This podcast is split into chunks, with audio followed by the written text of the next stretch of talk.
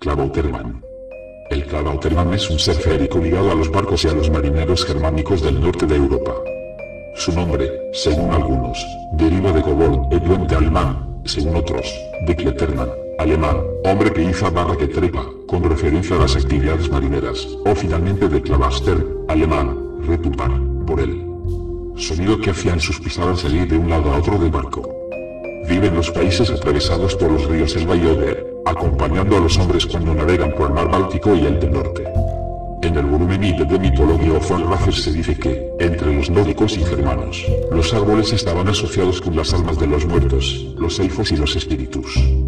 Antaño era costumbre realizar un ritual en el que se partía verticalmente un árbol joven en dos para que un niño enfermo pasase a través de él.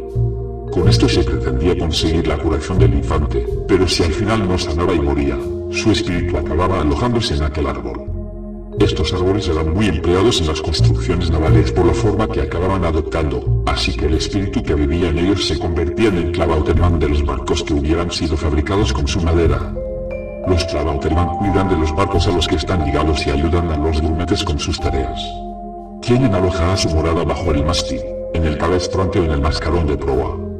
Su aspecto es similar al de un hombrecillo, son pelirrojos, tienen grandes ojos rojizos, los dientes verdes y afilados y van ataviados con gorros y abrigos amarillos similares a los de los marineros. También suelen fumar en pipa, tienen un martillo para hacer reparaciones y llevan puestas botas grandes y pesadas, de ahí que hagan tanto ruido al caminar por el barco. Por lo general son invisibles y tener uno en un navío trae buena suerte, pero cuando se muestran ante los marineros presagian desastres, como tormentas, naufragios o muerte. Espere más información. Código 063991.